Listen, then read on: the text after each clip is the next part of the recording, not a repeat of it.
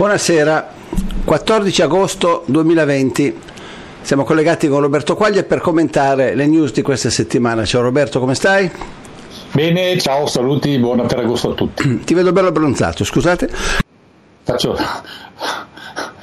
faccio qualche puntatina al mare. Eh vabbè, almeno quello. Dunque, eh, prima di iniziare due, due, noti- due eh, messaggi di servizio importanti, soprattutto il primo. Attenzione, perché sono circa dieci giorni che gira su Facebook una falsa pagina col mio nome, col mio nominativo, con tutte le mie foto dei miei, serv- dei, dei, dei miei, vari servizi, addirittura inseriscono dei nostri video, che propone, non ho capito bene se un, una specie di concorso, qualcosa per cui vi propone di vincere dei soldi, poi voi dovete dare dei dati e probabilmente vi frega i dati, non so bene come funziona. Comunque ovviamente è una fregatura, state nella larga, io non ho mai indetto nessun concorso, non ho mai promesso soldi a nessuno, purtroppo abbiamo cercato di far chiudere la pagina, ma ci hanno risposto che quella è una pagina legale e non si può far chiudere. Quindi una pagina che inganna la gente, gli fotte i soldi, è legale, poi magari io faccio un video sui vaccini equilibratissimo e me lo tolgono. Questa è purtroppo diventata Facebook oggi, quindi attenzione. Seconda notizia, scusate, seconda informazione di servizio. La settimana scorsa ci hanno tolto YouTube senza darci spiegazione, ci ha tolto il video delle news della settimana scorsa.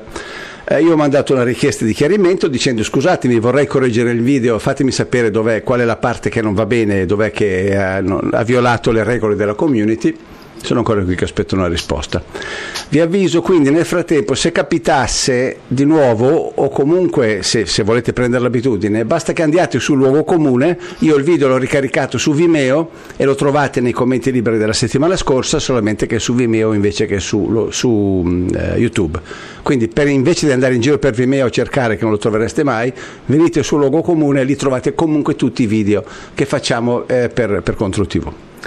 Bene, cominciamo con le notizie. Allora, veniamo intanto a Genova, ovviamente oggi è il 14 di agosto, data ferale, due anni dal, dal crollo del ponte, noi abbiamo appena pubblicato un video che trovate anche questo sul luogo comune, fatto un, un, un lavoro incredibile fatto da un ricercatore diciamo indipendente che ha messo in, in, eh, in, correlazione, o meglio ha cercato di mettere in correlazione tutti i video finora esistenti del crollo del ponte e naturalmente non ci riesce perché in, ogni, in, in, ciascuno dei casi si dimostra che mancano dei fotogrammi da una parte, che c'è una variazione di velocità dall'altra, ci sono dei buchi totali anche in, certi casi di diversi secondi. Quindi per chi sia interessato a capire come e perché ci hanno preso in giro fino ad oggi con i, i, i vari tagli dei video che ci hanno, ci hanno rifilato sempre per buoni, questo è un video sicuramente da guardare. A proposito di questo, fra l'altro, se vediamo la slide numero 1, Uh, il sito è 5WET e dice Ponte Morandi, la notizia del 14 luglio, riparte con l'incidente probatorio il processo per il crollo del 14 agosto, ma all'orizzonte potrebbe esserci, esserci già un rinvio. Vediamo la slide numero 2 che dice eh, nell'articolo c'è scritto oggi il GIP Angela Nutini nominerà Stefano Tubarro, docente del Politecnico di Milano, come nuovo perito che avrà il compito di analizzare le cause del crollo, attenzione, attraverso lo studio di alcune immagini secretate che non sono mai state divulgate. Per controllare abbiamo controllato per verificare la notizia ed è stata data anche, vediamo la slide numero 6, è stata data la, da, no, da, un articolo del primo canale.it, la sezione di Genova, che dice che parla di immagini di un video secretato. Eccolo qua, esatto. Quindi praticamente eh, non solo ci hanno preso in giro fino ad oggi facendoci vedere dei video tagliuzzati a piacimento, togliendo tutto quello che volevano togliere, ma scopriamo adesso che non sono ancora tutti, ci sono ancora dei video secretati da vedere perché hanno preso un nuovo perito. Vediamo fra l'altro la fretta con cui stanno lavorando ovviamente per arrivare ai colpevoli, no? si capisce anche da queste cose. Roberto, su, tu sei di lì, quindi immagino che avrai da dirne di una più del diavolo. A te la parola. Sì, io sono di Genova, quindi particolarmente sensibile all'argomento. Eh, diciamo che eh, questa storia ha puzzato fin dal primissimo giorno e il fatto che il video fosse stato secretato è un fatto di per sé inaccettabile, ma la cosa veramente sconvolgente è che tutta la stampa non se n'è mai accorta, cioè non si è mai accorto che fosse inaccettabile. Anche adesso, quando porta, riportano la notizia che il video è stato secretato, non è che il giornalista si dica, si chieda ma perché è stato secretato, che diritto hanno di secretarlo, cosa c'è da nascondere? Perché un video secretato di solito è tipicamente secretato per ragioni di interesse nazionali, non di parte, nazionali. Allora vogliamo sapere quale tipo di interessi nazionali si devono nascondere, ovvero che cosa c'è da nascondere. A questo proposito, tra l'altro, c'è un eh, aspetto, un elemento che io portai alla pubblica attenzione proprio pochissimi giorni dopo il fatto, quando si verificò, ed era la testimonianza di un cittadino genovese che il, il, quale la sera prima, anzi la notte prima dell'avvenimento, quindi poche ore prima che questo succedesse, aveva filmato con il suo telefonino eh, un assembramento, parola molto popolare di questi giorni, di eh, mezzi con cose lampeggianti sul ponte Morandi vicino a un pilone a mezzanotte sotto un diluvio a Ferragosto. Adesso di solito, per quello che io sappia, no, non credo che i, non credo che eh, l'ANAS, eh, le, le, diciamo, i, quelli che fanno la manutenzione, vadano a fare delle eh, cure ordinarie sui ponti a Ferragosto a mezzanotte sotto un diluvio. Ci vogliono delle serie motivazioni per fare una cosa del genere. Lui, tra, lui trasmise questo video che lui fece a una televisione pubblica genovese, la quale lo trasmise in diretta praticamente mentre lo riceveva, quindi la cosa non non poté venire in qualche maniera occultata sul momento, ebbene nessun giornale praticamente ha mai ripreso questa notizia. A tutt'oggi vorremmo sapere, io posi questo problema subito dopo, proprio nei giorni dopo, in un video che tra l'altro ottenne un grande, eh, un grande ascolto su internet, io chiedi, ma vorrei solo sapere chi sono, magari hanno visto, eh, diciamo, eh, mettendo eh, con tutta la mia buona volontà e tutta la mia fiducia, io penso che eh, fossero lì per ragioni buone, però avranno visto qualcosa, ci saranno dei motivi che ci possono spiegare, cioè delle, de, ci possono spiegare i motivi per cui erano lì la sera prima, magari c'era un allarme o qualcosa. Ebbene, tutte le indagini effettuate sinora, che io sappia, a meno che non siano secretate anche queste, eh, non hanno mai identificato, io non l'ho mai letto sui giornali, nessun giornalista ha mai chiesto chi fossero queste persone sul, sul ponte Morandi con, le, eh, con i veicoli e le, le, le, luci lampeggianti la notte prima che era un ferragosto e pioveva eccetera eccetera. Ora, proprio due o tre giorni fa ero sulla spiaggia qui a Genova e eh, mi avvicina un fan di Contro TV che eh, ci segue su Contro TV, iniziamo a parlare, facciamo una bella lunga discussione e lui, guarda caso, proprio pertinente alla discussione di stasera, mi dice che lui è passato la sera prima del crollo del Ponte Morandi sul Ponte Morandi e, ci, ha visto questi lavoratori eh, che lo hanno stupito perché anche lui si è chiesto cosa ci fanno dei lavoratori a mezzanotte sotto la pioggia di Ferragosto sul Ponte Morandi. E in più notò che non avevano le, i, le tipiche divise, adesso non so bene che tipo di, di, di, divise debbano avere questi qua, ha detto che avevano delle divise nere, erano strani, insomma, e la cosa lo aveva in qualche maniera lo aveva in qualche maniera insospettito, tanto che aveva detto accelera, accelera che questo ponte prima o poi viene giù. È una battuta che a Genova facevamo spesso e infatti poi è venuto giù il giorno dopo. Questo lo dico adesso tanto per dire che questo è un aspetto eh, di nuovo che eh, non viene affrontato nemmeno adesso, no? quindi sarà interessante vedere cosa si inventeranno per dirci che è tutto normale anche dopo questa investigazione. Ma dunque, se, se, se, ricordo bene, un video dei lavori di notte, della notte prima, un video era girato dappertutto, però tu stai dicendo nessuno si è mai preoccupato di andare a cercare chi fossero i lavoratori e chiedergli che cosa stessero facendo. Questo. È girato dappertutto per modo di dire, è girato nei circuiti alternativi, è girato su ah, certo. nel Ligure locale, ma al, tele, al, TG1 non l'abbiamo mai visto. Ah, ho capito, ho capito. Allora, allora, parliamo dello stesso video, ok, d'accordo. Parliamo dello stesso video, fatto da, una, da, da un cittadino genovese. Ho capito. Però sui giornali non è mai stato menzionato, nessuno ha mai chiesto nulla e non ho mai letto da qualche parte di qualcuno che si sia posto il problema. Io parlo di qualcuno istituzionale, di quelli che fanno le indagini, di quelli che devono dare delle risposte. Ecco, di costoro nessuno si è posto il problema. Ora, si noti bene, è molto sospetto che nessuno si ponga il problema. Però io me lo pongo, io sono un cittadino e me lo pongo e penso che qualsiasi cittadino se lo ponga.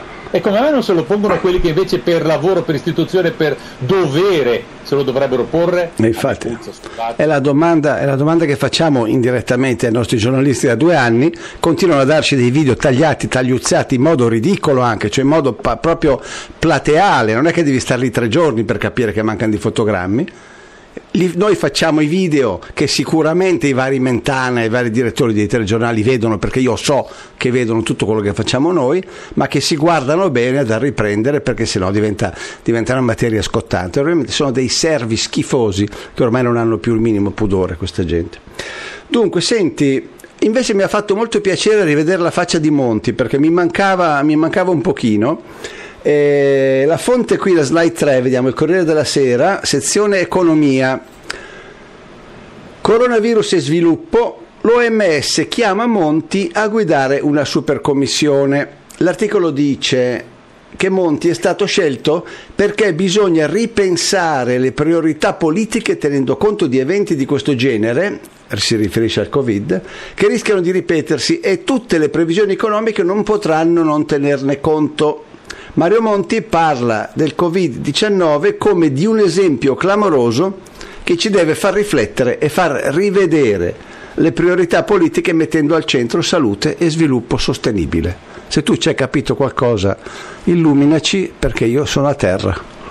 Ma io ho capito che qui siamo a metà strada fra Orwell e Topolino, nel senso che quando vedo un titolo del genere la prima risposta è ma, ma non è lercio, perché la notizia è completamente surreale. Tanto per iniziare, Monti è sempre stato dipinto in qualche maniera come un tecnico, uno che viene assetticamente al di fuori delle beghe tra le parti risolve i problemi. L'abbiamo visto in Italia, cosa è successo?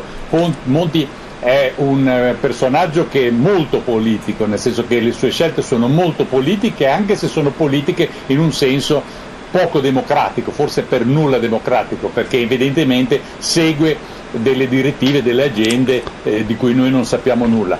Sappiamo cosa è accaduto in Italia, in Italia eh, Monti è praticamente è arrivato magicamente al potere, è stato nominato senatore a vita e poi un attimo dopo è, è stato nominato presidente del continuo in quello che molte forze politiche hanno chiamato un golpe bianco contro Berlusconi e molti lo hanno accolto come il salvatore della patria, lui ha fatto un decreto chiamato Salva Italia, si è visto come è salvata l'Italia. Praticamente dal 2011 ad adesso abbiamo avuto la catastrofe assoluta, solo che con l'IMU, l'inasprimento dell'IMU e tutte le cose praticamente ha iniziato un esproprio a rate della proprietà immobiliare degli italiani perché eh, la gente non può poi pagare l'IMU e è costretta a vendere e ha, e ha distrutto il mercato immobiliare italiano. Tra l'altro cosa che era uno dei, dei, dei, degli elementi forti del risparmio, del famoso risparmio italiano. Quindi questo è il tipo di risultati che evidentemente Monti ottiene eh, e che non sono risultati secondo me frutto di un errore, sono risultati frutto di una strategia. Io all'epoca scrissi un pezzo parlando della demolizione controllata della classe media, quale strategia di una certa oligarchia eh, che vuole liberarsi a un certo punto di, eh, di, gente che consuma troppe risorse a questo mondo. No? E evidentemente tutto sta andando in quella direzione. Ora il fatto che Monti venga messo venga messo a capo di una cosa che si deve occupare della pandemia del Covid è, è, tra, è tragicomico, nel senso che da un lato è comico che, che mettano proprio lui e dall'altro è tragico perché abbiamo visto i risultati che ha ottenuto nelle, prese, nelle, precedenti emergenze. Col Salva Italia ha distrutto l'Italia, infatti ormai tutti lo chiamavano la Fossa Italia, e adesso eh, che si occupa di pandemia non oso pensare che cosa succederà dopo praticamente è venuto per completare l'opera, eh. probabilmente pure portare avanti un pochino l'opera di smantellamento del benessere della classe media occidentale. Infatti dicevo che se avesse fatto almeno un buon lavoro uno può dire vabbè mettiamoci nelle sue mani, ma evidentemente proprio perché non ha fatto un buon lavoro che viene richiamato, cioè quello che noi definiamo un non buon lavoro a qualcun altro evidentemente va bene, se no chiunque sarebbe in grado di vedere il disastro che ha combinato e pigli chiunque altro, cioè prendi il bidello di Vigevano che è più bravo volendo, no? invece il fatto che tornino proprio su di lui vuol dire che in realtà il lavoro l'ha fatto e lo ha fatto ottimo come dici tu. Questa è un'osservazione che ha fatto molto acuta. Questo dimostra che lui ha avuto successo nella esatto. sua attività di Presidente del Consiglio in Italia. Quindi i risultati che ha ottenuto erano esattamente quelli sperati, il che ci ricorda quello che accade a suo tempo, non per tirare sempre in ballo l'argomento, dell'11 settembre quando i, gra- i più alti gradi militari degli Stati Uniti vennero promossi per ciò che esatto. accade l'1 settembre, per avere, non avere potuto prevenire il fatto. Quindi quando una persona viene premiata per un disastro che si è verificato, noi sappiamo, da, applicando semplicemente il cui bono e la logica, che quello era esattamente l'obiettivo prefissato. Esatto, dimostrazione, come volevasi dimostrare.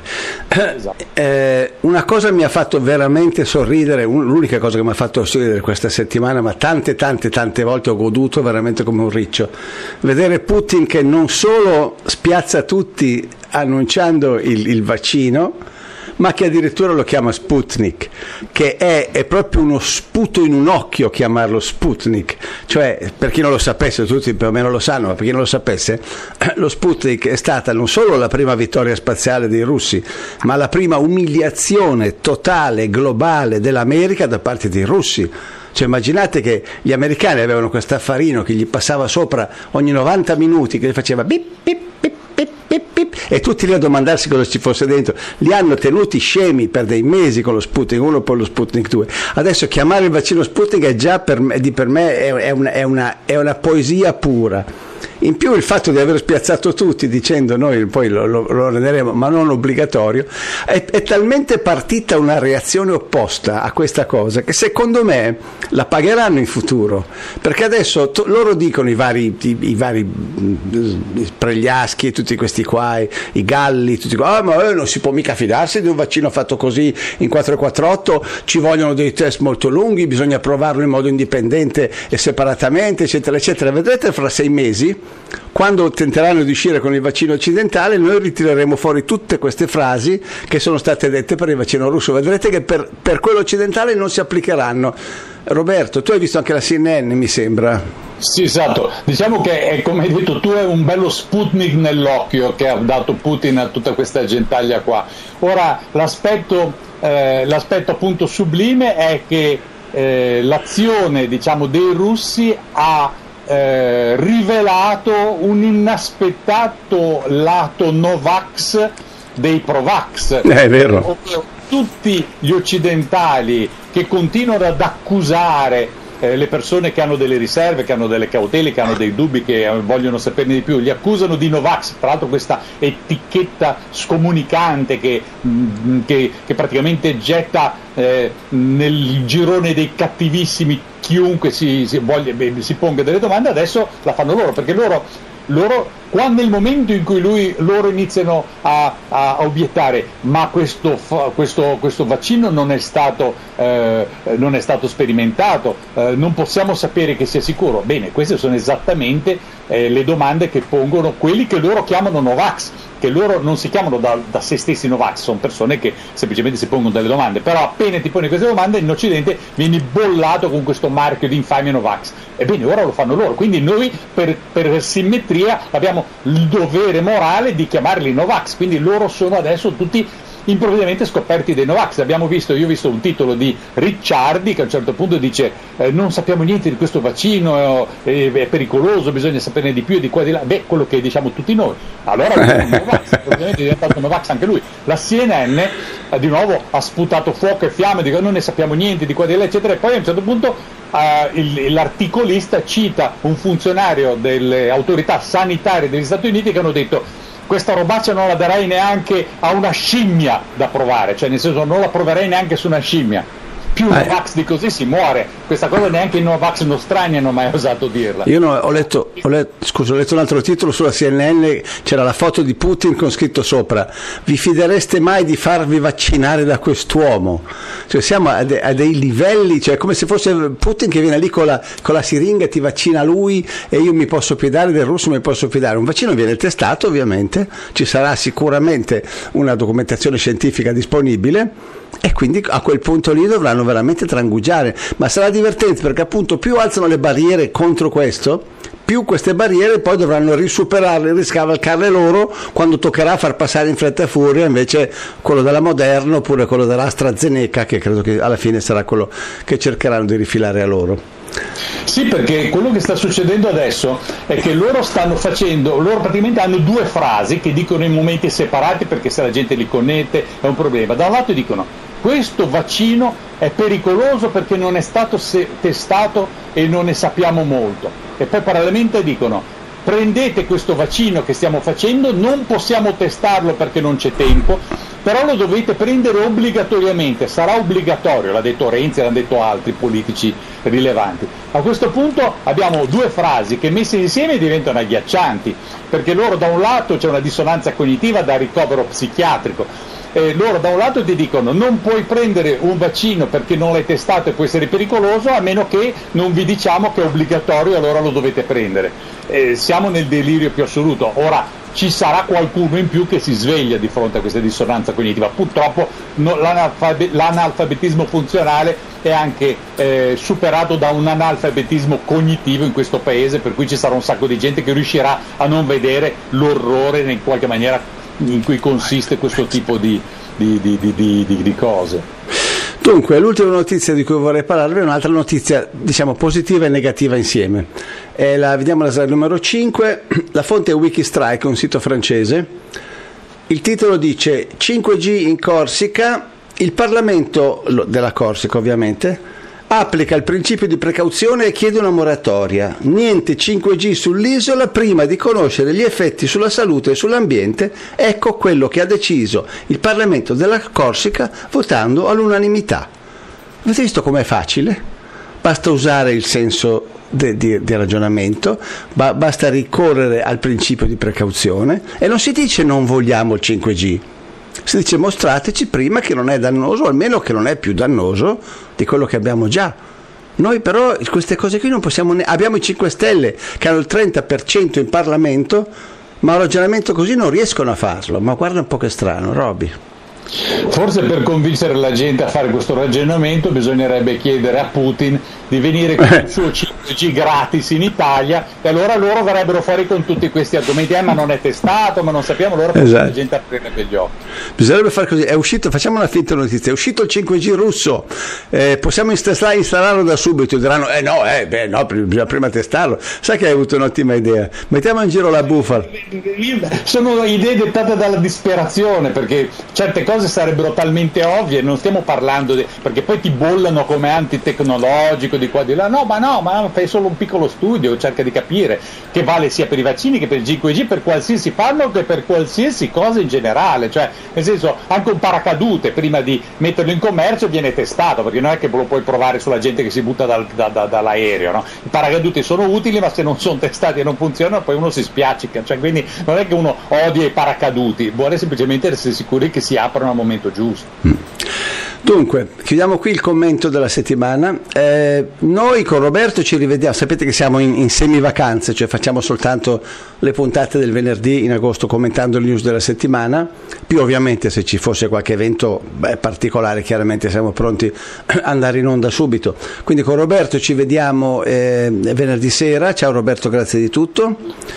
Ciao, saluti a tutti, buon Ferragosto di nuovo. E invece per, per, chi ci segue vi dico anche che la prossima settimana, probabilmente lunedì o martedì, metterò in rete su YouTube il video che voi, eh, gli iscritti, diciamo gli abbonati di Contro TV avete già visto sui Polidoro e il caso Kennedy, l'ultimo che è andato già un mese fa, eh, l'ho, l'ho, messo un po' a punto, gli ho aggiunto un paio di cose, lo metterò disponibile per tutti su YouTube la prossima settimana. Quindi controllate il nostro canale YouTube, eh, Logo Comune 2, mi ricordate sempre che no, YouTube non manda tutti gli avvisi e tutte le notifiche, perché noi evidentemente gli stiamo particolarmente simpatici, quindi io ricevo continuamente messaggi da, da, persone che mi dicono come io sono iscritto al tuo canale ma non, arrivo, non, mi arrivano mai le notifiche. Purtroppo funziona così, quindi dovete fare voi il, il, il, il, gesto fisico di andare o sul canale Luogo Comune 2 di YouTube direttamente dove trovate tutti i video che mettiamo, oppure venite su Luogo Comune il sito e lì man mano che vengono pubblicate le cose le trovate. Grazie a tutti, buon Ferragosto e arrivederci al venerdì prossimo.